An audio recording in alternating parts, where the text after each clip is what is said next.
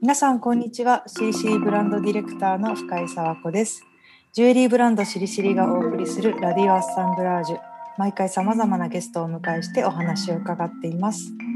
記念すべき第10回目を迎える今回はすずさんクリエイティブディレクターの村瀬博之さんをお迎えしています。村瀬さんどうぞよろしくお願いいたします。よろしくお願いします。よろしくお願いします。こんにちは、えー、村瀬さんが手掛けられるブランドすずさんは現在新作の展示会中で本日は、えー、村瀬さんが拠点とされているデュッセルドルフからご参加いただいてます。えっ、と私の方から簡単に村瀬さんそれからすずさんのご紹介をさせてください。えー、すずさんは2008年にドイツのデュッセルドルフで設立されたライフスタイルブランドです。400年の歴史を持つ有松成美絞りをモダンに再構築したプロダクトでヨーロッパのメゾンからも高い評価を得ています。クリエイティブディレクターを務められる村瀬さんが、えー、愛知県有松にあるすずさん商店の5代目目として生まれ、えアーティストを目指してイギリスに留学した後、ドイツで家業を継がれました。現在、すずさんはドイツ、名古屋、群馬、スイスと多拠点で新たな事業を展開されています。しりしりとのつながりは、え村瀬さんとえー、しりしりのデザイナーの岡本さんがもともと親交があって、えー、今回は展示会でご一緒もさせていただいています。岡本さんも今日はそちらにお邪魔していますね。そうですね。はい、はい、よろしくお願いします。作品がこちらに並んでおります。ありがとうございます。ドイツでまとまって、えっと、お客様に見ていただくのはおそらく初めてかなというふうに思いますね。先ほどちょっとお話も伺いましたけど、まあ結構日本であの見ていただくのとリアクションも違うみたいで、私たちも初めてのことなので緊張しながらという感じなんですけれども、すず、さんの、えー、主な製品の特徴である絞り染めなんですけど、まあ、絞り染めってあのしりしりの、えっと、お客様も皆さん多分日本の方みんな聞いたこともあるし見たこともあるっていう伝統技術だと思うんですね。とても広く知られていて、えっと、ただまあ、日常的に例えば着てますよとかその身近に感じている方は少ないかなっていうふうに思うんですけれども名古屋の有松というところが、えっと、非常に高い生産量を誇っていて、えっと、かつては本当に町全体を挙げてという主な産業だったんですよね。そうですねもともとがまあ、その有松という町もともとは村なんですけども自体が、あの江戸初期1608年に開村されて、であの東海道の途中にある、あの場所なんですけどももともとは何もなかったんですよ。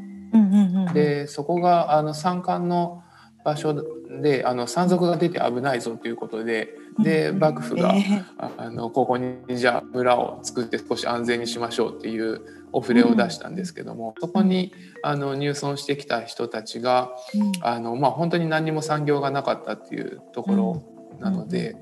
じゃあその東海道を旅する人たちに手ぬぐいを染めて売りましょうっていう発想が出てでそこから本当に、あのその伝統が始まったっていう流れですね。まあ、その当時の幕府にすごく気に入られたようで,、で千倍制っていうのが江戸時代250年の間ずっとそれが作られたおかげで、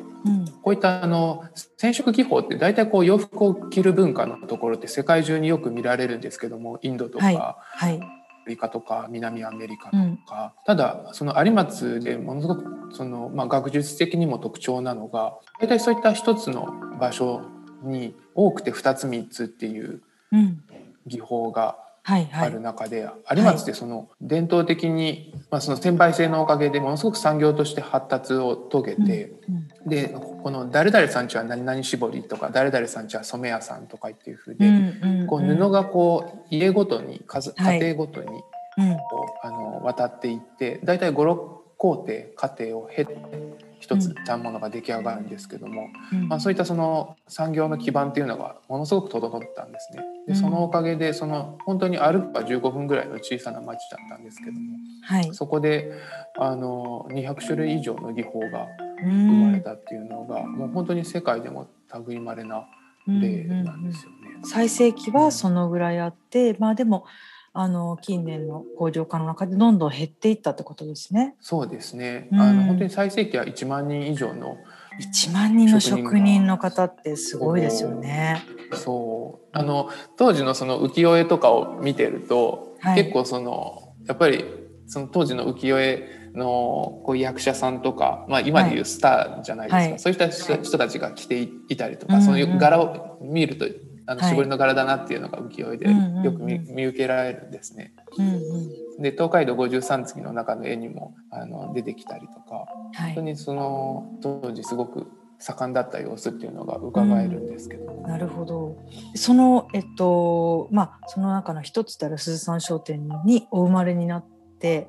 で、はい。えっとまあでもその中で育っているとそれがスペシャルなことっていうふうになかなか気づきにくいんじゃないかなというふうに思うんですけれども。そうですね。あの僕は二十歳まではい。日本にいたんですよ。うんうんうん。それでもともとまあ本当にその有松っていうもう絞りの職人さんのの中で育っていて。はい。で有松自体もともとその工場っていうのがほとんどない地域でだいたい今でも畳1畳あればできるので、はいそうなんですね。機械っていうのがその染色の工程を省けばほぼない。うんうんでうちも同じようにあのその鈴山商店っていうのももう会社ではなくて職人一人がこうつな5台たまたまつながってきたっていうだけではい。で本当に家の中でうんこう布に囲まれて父親がこうその中で仕事をしてるっていう状況でしたね。なるほど。本当に布を見なくていいスペースっていうのが家の中でトイレぐらいで、あとはもう お風呂とか庭とかキッチンとかもいろんなところでやりたい放題だったので、あのああ、なるほど。家がアトリエみたいな感じなんですね。皆さん。そうですね家全体がそういう風でしたね。なるほど。で、なんか、うん村瀬さんが小さい頃から育っていく中で、そのなんかだんだんとこう、産業自体がちょっと静かになっていくっていう感覚はあったんですかね。うん。そうですね。やはりまあその父親がまだ若い頃っていうのも産業としては、あのつながってはいましたけど、はい。一つはその日本国内での生産っていうのがうん。絞りの部分が、あうん。の多分他の地域とかでもそうなんですけども、うんうんうん。でそこを海外に出してしまったりとかっていう例とかもありましたしでそうするとその、うんうん、産業の空洞化というか職人がいな今度はい実際のその本当に文化とうん産業の乖離というんですか。うんうんその文化としては残りながら技術としてはどんどん減っていくっていう、うんううんん。なるほど。すごく空洞化したものがそこに出てきてしまっていて、うん。で、まあ、その2008年に立ち上げた時もあのブランド自体をうんあのそれも父親に若い頃には告げっていうことは一度も言われたことが実はなくて。うん。でおそらく父親としてももうこの伝統っていうのはいつかなくなるだろうっていうふうにはまあ思ってはいたと思うんですよね。うん。でその2008年にじゃあやりますっていうふうに言った時に、まあ、父親と父親から未だに覚えてるんですけどうん。でもあと15年したら誰もいなくなるよっていうふうに職人がっていうふうに言われたんですよね。うん。まあ、ただ本当にその、ね、先ほどもお伝えしたように、まあ、その技術として見てもすごくあうんの価値が、まあ、その日本だけではなくて世界で見ても価値があるものだなと思うしこれがあの本当になくなってしまった時にうん。そうそのその後の世界っていうのがうん。本当にこうそう手仕事が残らない世界っていうのはどういううん風になってしまうんだろうっていうのをちょっと危惧も覚えたっていうのもありますね。それは、まあ、アーティストを目指してイギリスに最初行かれたっていうふうにおっしゃっていてその外側からはい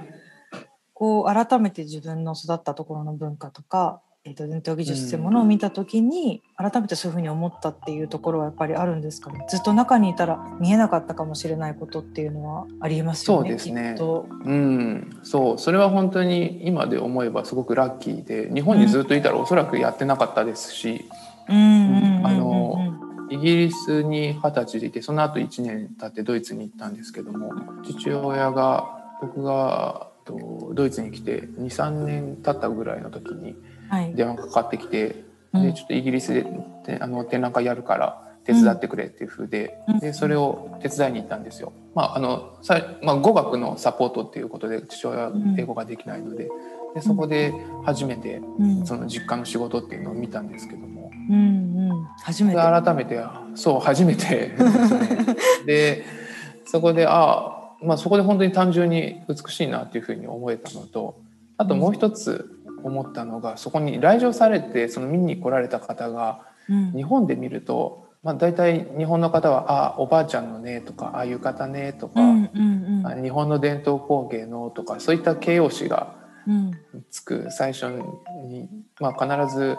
ね、絞り有松鳴海絞りっていう伝統工芸と一緒にそういったイメージっていうのがあるんですけど、うん。そのイギリスの展覧会に来られた方っていうのがそのイメージっていうのがなく、まあ、ただただ物として美しいもの布としてうん。見見ていらっしゃったっていうところのその反応がすごく面白くて、でその価値をこう移した時にこの場所を移した時にその価値が生まれるんじゃないかなっていうふうに、うん。なるほど。うん、あの私が先日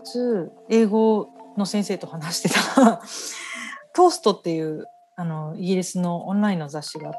でその中で、えっと、たまたま絞りの絞りフェスティバルに、そのジャーナリストの人が行った時の記事っていうのがあってあそれをそれを題材で たまたまその先生が持ってきてくれて話してたんですね。そしたら、えっと、絞りフェスティバルってあるんですよねあります。そうです。6月の頭に、まあはい。あの6月の最初の週末にうん。毎年やられ、開催されてますね。でなんかそこにジャーナリストが行ってその絞り染めの技術自体もその見ながらもうあの魔法のようにこんなちっちゃいレンコンみたいに絞ってるものを広げたらあ。もう花が咲いてみたいなこと英語で書いてあってへー。なんか あの町を挙げてお祭りをしてっていうことをあの書いてあるんですけど本当になんというかその伝統に縛られるとかそういう視点ではなくてすごくマジカルなものとして書いてあってでまあやっぱりあのヨーロッパの人から見るとすごくフレッシュなものなんだなっていうふうにすごく思ったんですね。そうですね。うん、で、えっとまあ本当におっしゃる通り、はい。えっと、村瀬さんが継ぐというふうに言った時にその一人の職人になるのではなくて、えっと、ブランドとして立ち上げると。でしかもそのそのままを持ってくるのではなくて、えっと、モダンに解釈して、えーまあ、お洋服とかストールとかされてますけれども、えっと、それを、まあ、コンテンポラリーな形にアップデートされてしかもドイツでブランドを立ち上げられたっていうのはどういう思いがあったんですかね？えっ、ともうそもそも最初にそのブランドにしようっていうふうに思ったのがうん。あのまあ一番最初はまあそれ、そういうきっかけはあったんですけどもじゃあ、うん。じゃあ会社にしようとかブランドを作ろうとか全く思っていなかったんですよ、ただただ面白いなというふうに思ったんですけど。うん。でその父親の布を持って帰った時にドイツの学生寮に住んでたんですけどもその学生寮で一緒にシェアをしていたドイツ人のフラットメイトがうん。その布を見て、うん。であ面白いねっていう風になって、うん。全く今までそんなことを彼としても興味なかったし日本っていうところも全然興味がなかったんですけど、でただそれを見てなんかできるんじゃないかっていうインスピレーションが彼の中に出たらしくて。それでうんあの、まあ、彼がそれがでビジネスを専攻してたんですよ。ある日こうビールをキッチンで飲みながらうんなんか一緒にやんないっていう話になってでいいですね。僕もそう ただただおあのもう本当に軽い気持ちであ面白そうだねっていうふうであじゃあやろうかっていうふうに、うん。うん。あそんな感じだったんですね2008年そういうそうです。最初はもうすごく軽 軽い感じで始めて、うん。でただ彼が面白かったのが大学の卒業論文でうんどうやってやったら日本の伝統工芸をうん。海外のラグジュアリーマーケットでマーケティングできるかっていうことを卒業論文で書いたんですよ。その方が。でそへうえ。でそれがベースになってすずさんが出来上がったっていう。ありがとうございますですね。なんか。そうそうそうそう、うん、じゃあインスピレーションを受けたんですねすごくきっと。そうですね。そういった本当に最初からこうビジネス視点マーケティング視点っていうのがあったっていうのは、やっぱりどうしてもこうものづくりの人たちだとその作り手側目線での発信っていうのがはい。出てきてしまうと思うんですけど、うん。そこじゃなかったところっていうのは一つ大きかったなと思いうますね。ん。やっぱりこれでお金を稼ぐぞっていう気持ちが、うんうん。まああのまあ彼の中にあってで僕の中はこの伝統をどうにかつなげたいっていう、まあ、そのお互いがあの望んでるものが,、うん。がまあ、一つになったっていうところ。うん。がそれで、まあ、彼とは12年間ずっと一緒にブランドをやってきてたんですけども、そうん。の本当に二二人三脚でもう最初のが小さな学生寮のキッチンから始まって、うん。ただ去年あの、まあ、一身上の都合で彼はうん辞めて、で、まあ、今彼のパートを僕も引き引き継いでる形になるんですけども本当にそういった出会いが最初のきっかけでしたね。でそのブランドとしてやったっていうのも、はい。その産地、まあ、うちは本当に下請けの家なのでこう庄屋さんっていうのがいてでそこああ、になるほど、なるほど。そうそうそうその分業の中の一つのはい。工程でしかないんですよ、それ以上でもなくて、うんうん。で本当にこう染屋のむ、ね、5代目の息子って言ったら結構みんな、うんどこどこぞのなんかうんボンボンだみたいな風に思われるかもしれないですけど全然そんなことなくてうち結構本当にかなり経済的には全然裕福ではない家だったんですけど、まあ、その街の状況を見てた時に要するにまあ OEM ですよね。で今期はたくさん仕事があったとしても来期全くなかったりとかはい。でやっぱりその手仕事なのでそこまでその産業のスピードに追いつけないとかっていう風で、うん。産地自体がそう右往左往しながら衰退していってるっていう状況を見た時にうん。じゃあその需要を自分たちで生み出さないと、うん。でそういうそれをブランドっていうがあることで、うん。その需要のキープっていうのはできるわけです。まあ少しずつですけど。うん。うん、毎シーズン必ず絞りを使った製品を作るっていうことはできる、このブランドであること。でそれがそう製品を作るっていうよりもブランドを作るっていうことを考えた意味ですね。なるほど。自分たちで自分の製造も支えるし、需要も支えるっていうことですね。そうです。うん。やっぱりその継続性っていうことを考えた時に、うん。その他の産地もおそらくそうだと思うんですけどうも、ん。うん。若い人たちが入ってこようにもうん。じゃあその未来があるかどうかっていうのをまず彼らに示さなきゃいけない。それであと15年したらなくなるよって言われてるようなところに誰も来ないと思うので。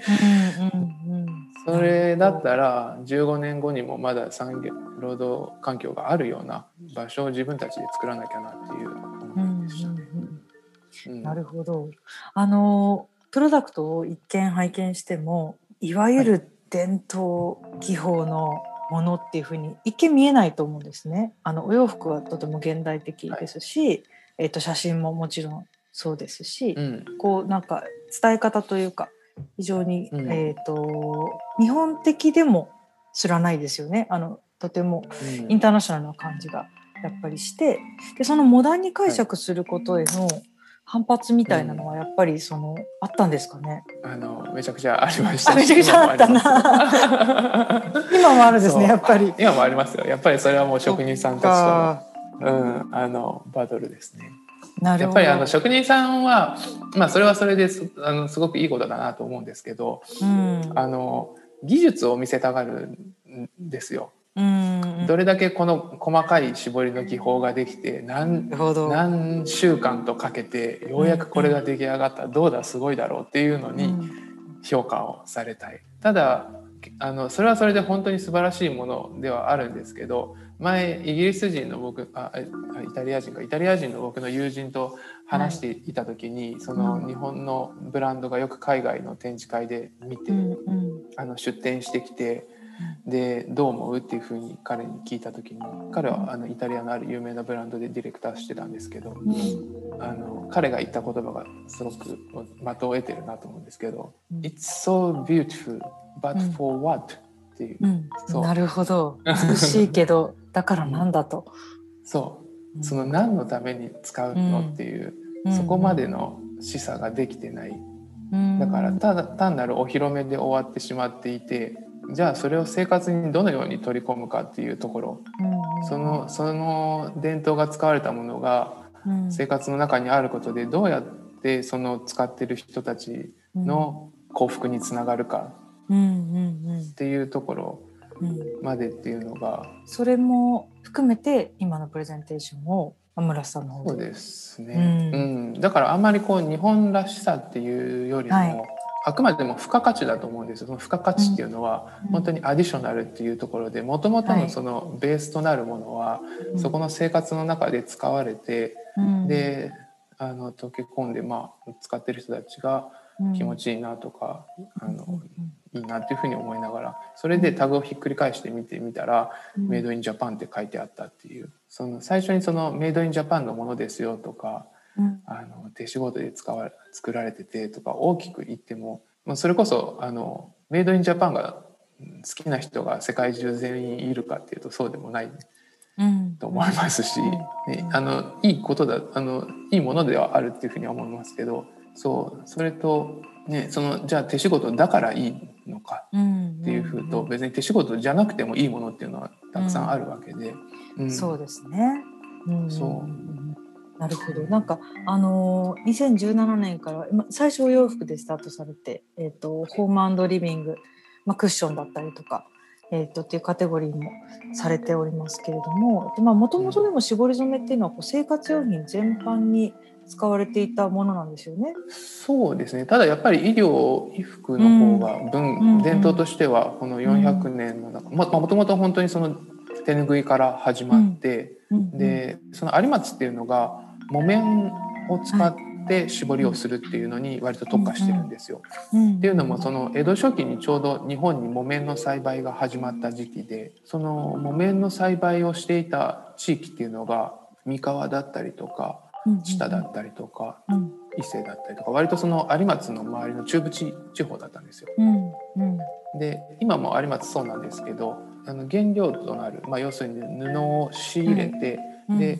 絞りを有松で施して染めてで製品にするという。だからその二次加工だけに特化した地域なんですね。なので、まあ、その生活全体まあまあそうその手ぬぐいと浴衣っていうところではそうなんですけども、まあ、それは近年になって、まあ、他のものにも応用するようになってきたっていうような形ですかね。うんそうなんですね、うん、なるほどでもあれですよね。やっぱりドイツ私ちょっとドイツの工芸とかはちょっとあんまり詳しくないんですけれども、まあ、ヨーロッパ全体で見た時に伝統工芸とかっていうのはやっぱ非常に少ないと思うんですね。もう残ってないことが、うん、あのたくさんあるし、まあ、全体としてやっぱり工業化っていうものを進めてきたっていう背景があると思うしあの先ほど村さんおっしゃったように、えーと、工業製品だからあの粗悪品だっていう考え方ではないですよね。その、うん、えっ、と効率重視でいいクオリティでいいデザインのもので安定したものをみんなが使うことが非常に合理的っていうか、まあ、そういう美学のもとでやってきてるのでなんかそこはこう何て言うんだろうな。相反するものではないのかもしれないなと思うんですけれどもなんかそう考えるとその中で見た時に日本の伝統工芸伝統技術っていうのはやっぱすごいあの強いものなんですよねきっと。そうですね。ヨーロッパで見ると、まあ、そのシャネルが例えばあの手仕事のはい。学校やってますよね。刺繍とか。そうそうそう、うん、刺繍とかそういったものを残そうっていう、はい、そういう活動をしてるっていうのも、要するにそのヨーロッパで本当にそういうものがどんどんどんどんなくなっていってるしドイツで言えば本当にもう、ね、日本でよく日本って本当にそういう意味では素晴らしいなと思うんですけどいろんな地域にまだそういった手仕事が残っていたりとか、うんうんうん、テキスタイルが特にそうなんですけども、うんうんうん、本当にこう愛知だったりとか山形だったりとか、まあ、新潟、うん、まあ本当にいろんな地域。そこら中ですよね本当に。でただドイツではもうそれが本当になくなってしまって、うん、産業としては、ね、はい。まあ、車のシートとかそういったものだったら多分あのシートのテキスタイルとかなるほどあとはベッドシーツとかそういったまあこう割と効率よくたくさん作るものっていうところに特化しはしてますけども、まあ、先ほども本当におあのお伝えしたようにそれが悪いことではなくてそれは生活を便利にするものとかっていう意味で。ひげ剃りのブラウンっていう会社のデザイナーだったディーター・ラムスっていう、はい、あのプロダクトデザイナーの知事みたいな人がいて、僕その人のあのものがすごく好きなんですけども。もともとがこうラジオとかこう神棚みたいなところに置かれててこう彫刻とかしてあるところにもっとこう誰が使っても分かりやすいプロダクトでそれがいろんな家庭にあることを彼は望んでこうシンプリシティと一緒にデザインっていうのを改めて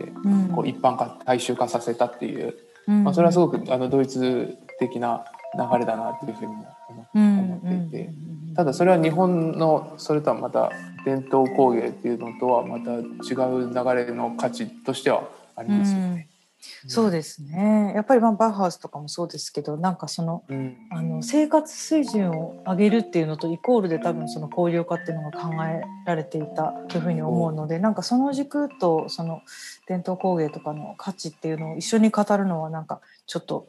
違うのかもなとか思いつつ。でも先ほどおっしゃった通り本当に日本ってそこら中に手仕事工芸があってそれはやっぱ世界的に見るとかなり稀有なことだと思うんですけれども、うん、あのしりしりもたくさん職人さんあのお会いしたりお仕事したりするんですけど、うん、やっぱりそのさっきお話に出た通りその職人さんの手仕事単体とか職人さんお一人お一人の働きっていうことで考えていくとやっぱなかなか持続性って難しいと思うんですね。それは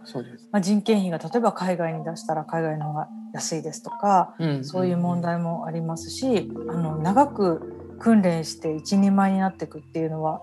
ね、きれい事ではないすごい大変なことなのでやっぱりその途中でリタイアしちゃう若い人がいたりとか、っていうことを考えるとやっぱりそのささっきおっしゃった組織づくりっていうのはやっぱりすごい大事なことなのかなっていうふうに思っているんですね。であのそれをすごいすずさんの経営というかブランドの運営の中で割と重要視されていて小物だけを作るのではなくて新しい組織がすごく重要で。えっと、日本は割とものづくりそのものにフォーカスしていたのでその組織づくりみたいな、こうビジネスマインドをそういうところに持ってくると何て言うんでしょうね煙たがれるっていうか そういうのあったんじゃないかなって思うんですけれどもなんかそれを一緒に両輪で回していかないといけない段階なのかなとは思いますよね。うん、そう僕もその伝統その両輪っていうのはまさにそうで僕も伝統っていうのは、作るのと教える、伝えるっていうのは両輪だと思ってて、うん、伝える。そうですね。そ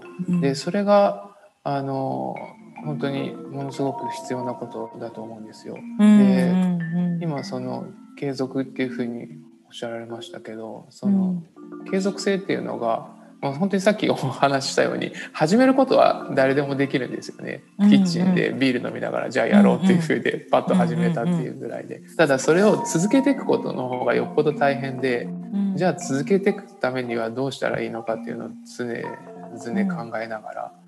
でそれを常にアップデートさせながらあの、やっていってるんですけども、まあ、人づくりっていうのがそうものものそう人づくり、うん、そうもう最近は本当に。であのこれ皆さんなんか僕はそれ得意だと思っていらっしゃるのかもしれないですけど僕全然それ得意じゃなくて実はもともとそのアーティストになりたいと思ってたのも、うん、人と関わらずに0から10までできるのがアーティストじゃないですか。そうですね。そう、それがもともとやりたかったんですよ。うん、人と関わるのそんなに得意ではなくて、でもこれデザインとか会社やりだしたらやっぱりどうしても関わらなくちゃいけないので、もう本当に自分のリハビリのようにあのやってるんですけど、うん、でもやっぱりその人を通じてでしかできないことっていうのも、それは最近本当に常々面白いなと思いますし、うん、そこからの学びっていうのは本当にありますね。なんかあとやっぱり村さんあのやってらっしゃることで素晴らしいなと思うのはなんか例えば私たちみたいな人があの職人さんのところに行ってその手がけてらっしゃるものすごく価値があるんですよ。みんなで頑張りましょうって言ってもなかなかその伝えるの大変だと思うんですね。でも村瀬さんあのご自身のお家の家業じゃないですか。やっぱりその産業あの伝統工芸のこう内側にいる人で、えっと、若い世代の方がそういうことをやっていくのってやっぱすごく大事だなと思っていて。でなんか、うん、あのやっぱモデルケースになってくんじゃないかなっていうふうにすごく思うんですね。でなんか2代目とか3代目とか、まあ、5代目とかいろいろいらっしゃると思うんですけどご自身の持ってるものご自身の家庭があのずっと受け継いできたものもったいないですよ形にしましょうってなかなか外側から言うのって難しいなって思うんですよね。ね。だから、うん、気づいてもらうで、えっと、そういう方たちに頑張ってもらってるとすごくあの、うん、サステナブルだなっていうふうに思うんですよね。そうですね本当にたまたまこの家に生まれてたまたまこの土地でっていうあの本当にすごくラッキーだったなっていうのですね、うんうん、でたまたま外国に行けてっていうふうでその,、うんうん、その外国に行った理由もあの実は日本の大学全部受けたんですけど、うん、全部落ちて入れてくれなかったんですよ、うんうん、日本の大学そうなんですね。そう。それでそれでその時思ったのが18歳だったんで、うん。18歳9歳ぐらいだったんですけどなんかその時は僕がダメなんじゃなくてうん。この日本の大学がダメだなっていうふうに思って それであじゃあ外国行こうっていうふうにすごくその時生意気な考えなんですけど。素晴らしい。そうふともう本当にそれだけもう全然そのあの受験のもう受かったつもりで数字を見に行ってそれまでもう日本の大学受けるつもりだったんですけど、うんうん数字がなかった1時間後ぐらいにその発想が出てきて そうしぶといとも言いますね。そうそうそうそう。でそれがまあ本当にさっきの一番最初の話に戻りますけどその価値の転換っていうような形にもなるかなと思ってて、うん。なんかこのこの場所がダメだったら別の場所で頑張ればいいやっていうふうな。でそこで価値を認めてくれる人たちがもしかしたらいるかもしれないしっていうふうで、まあ、それが本当にたまたまラッキーでできたっていう、まあ、でもラッキーとも本当にいろんな人が周りで支えてくれたっていうのがありますけど。ポジティブ。ポジティブマインドですね。ポジティブマインドですそこは。はい。うん。えっと、そうでも村瀬さんがあのー今年度からですね名古屋市のうん。伝統工芸を海外に、まあ、販路を開拓するプロジェクト。うんクリエーション・アズ・ダイアログっていう、はい。えープロジェクトに統括コーディネーターとして参画されることが、えっと、決まっていてもう本当にこれ今月からスタートするもので,、えっと、行政が主体になってあのー、うん。まあ、ものづくりの産地としても有名な名古屋なんですけれどもその伝統工芸を海外に販路開拓するっていうことを、えっとうん。割と見据えていて、まあ、つまり自分たちで自分たちのやってることの価値をどのように言語化したりとか、えーうん。形にして、えー外側に伝えていくのかっていうプロジェクトなんですよね。そうですね。うん。これがもともとその鈴さん12年やってきていて、うん。まあ少なからずいろんな経験をさせていただいたので、あのこの日本の伝統産業うん。うんのうんうん。今の状況も見ていて、いつかこうこういった経験をどっかで使いたいなと思っていた中で、ちょうど名古屋市さんにお声掛けいただいて、で3年のプロジェクトで本当に今月からスタートするわけなんですけども、うんそうそれがあのやはりそう先ほどもお伝えしたように、まあ、日本全体で見ても名古屋市で見てもその技術の引き出しってものすごく多いんですよね。はい。で先ほどのそのイギリスの,、ねあのジャーナリストの方が、うん、はい。あの行かれたっていうようにやっぱりこの他の方々から見た興味っていうの、視点も本当にそれはすごくあるっていうのは、うんうん。まあ、こっちに身を置いてるからこそ感じるんですよね。うん。でそれがただあのマッチングしないっていうことだけで稀なものがなくなってしまっていくっていうのはすごくもったいないことだなと思っていて、うん。でそれを、まあ、あの一旦日本から出して、うん。でこちらであの見せることでまたうん。その継続的継続的なうんあとそのまあものをまずは出すわけなんですけどまたそれをうんものを見た人が日本に行ったりとかっていう。うんそういう循環を生み出せたらなっていうように、まあ、その3年っていうのはすごい短い期間ですけどその、まあ、継続と循環のきっかけになればいいなっていうふうに思っていますね。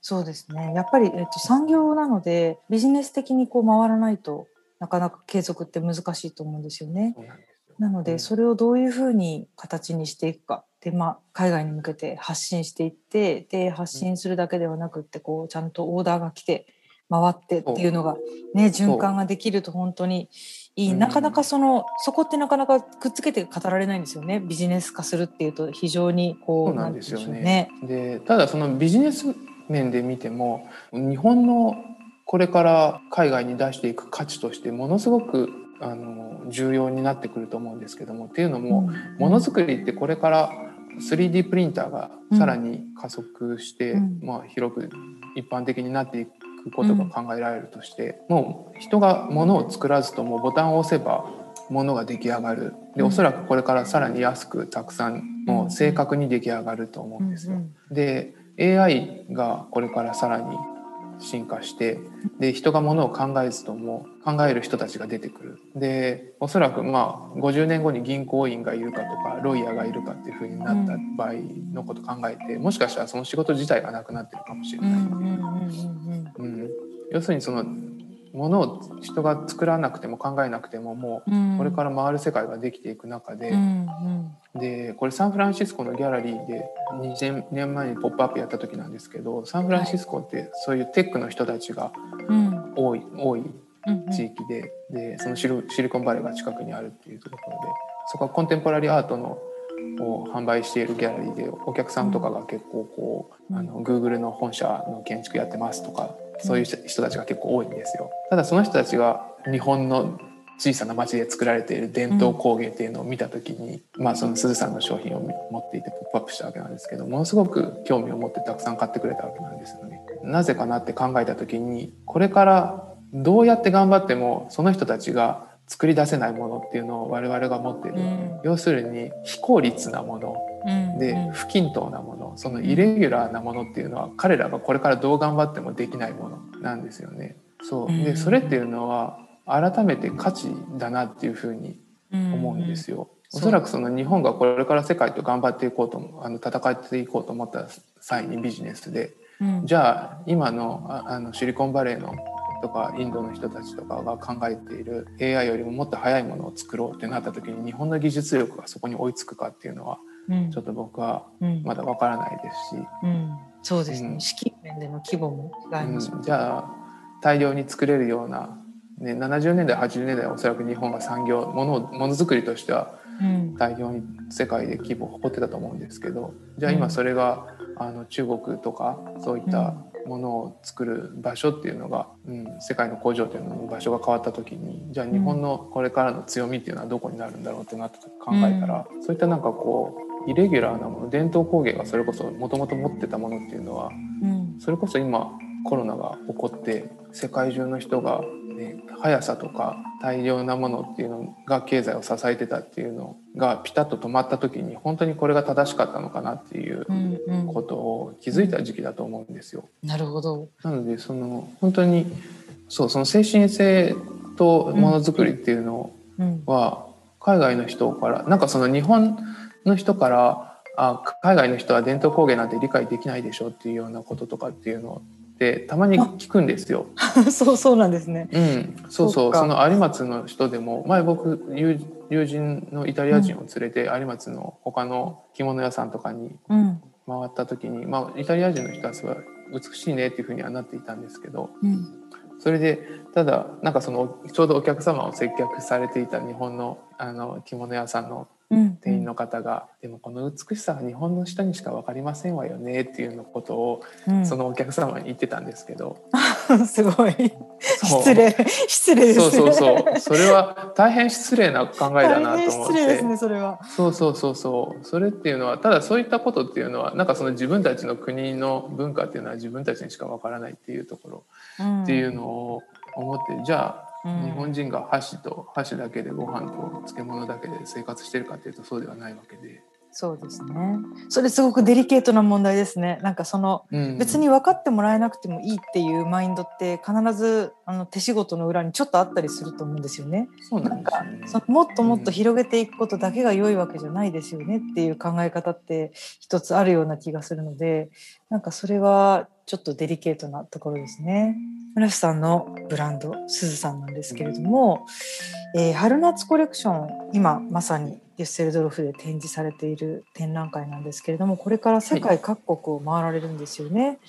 そうですね、えー、デュッセルドルフから、えーと、ミラノパリですかねそれからまず有松ですかね。えーと、そうですね、えーと、今デュッセルドルフで8月の4日から9日まで名古屋の有松。うんで東京が8月の17から22ですね。これはその後ミラノと方もお邪魔できる日にちがあるんですかね？はい、一般の方もご覧いただけるようになっております。はい、えっとそれはウェブサイトで情報を見れば大丈夫で。すねテーマはジャーニーっていうことで、あの本当に世界各国をね、これまで回りながらご自身のブランドとかあの有松っていう地域の文化を見つめてきた村瀬さんが、えー、発表するコレクションなんですけど非常になんかパーソナルなものを